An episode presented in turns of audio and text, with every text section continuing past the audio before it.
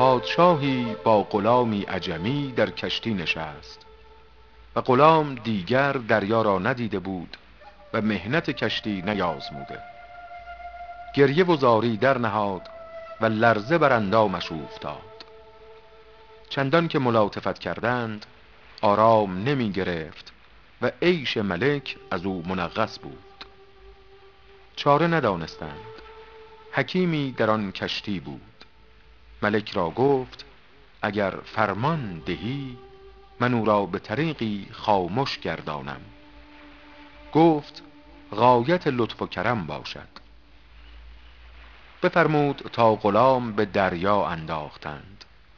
باری چند قوطه خورد مویش گرفتند و پیش کشتی آوردند. به دو دست در سکان کشتی آویخت.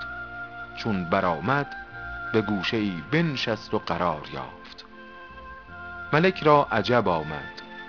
پرسید در این چه حکمت بود؟ گفت از اول مهنت غرقه شدن ناچشیده بود و قدر سلامت کشتی نمی‌دانست. همچنین قدر عافیت کسی داند که به مصیبتی گرفتار آید.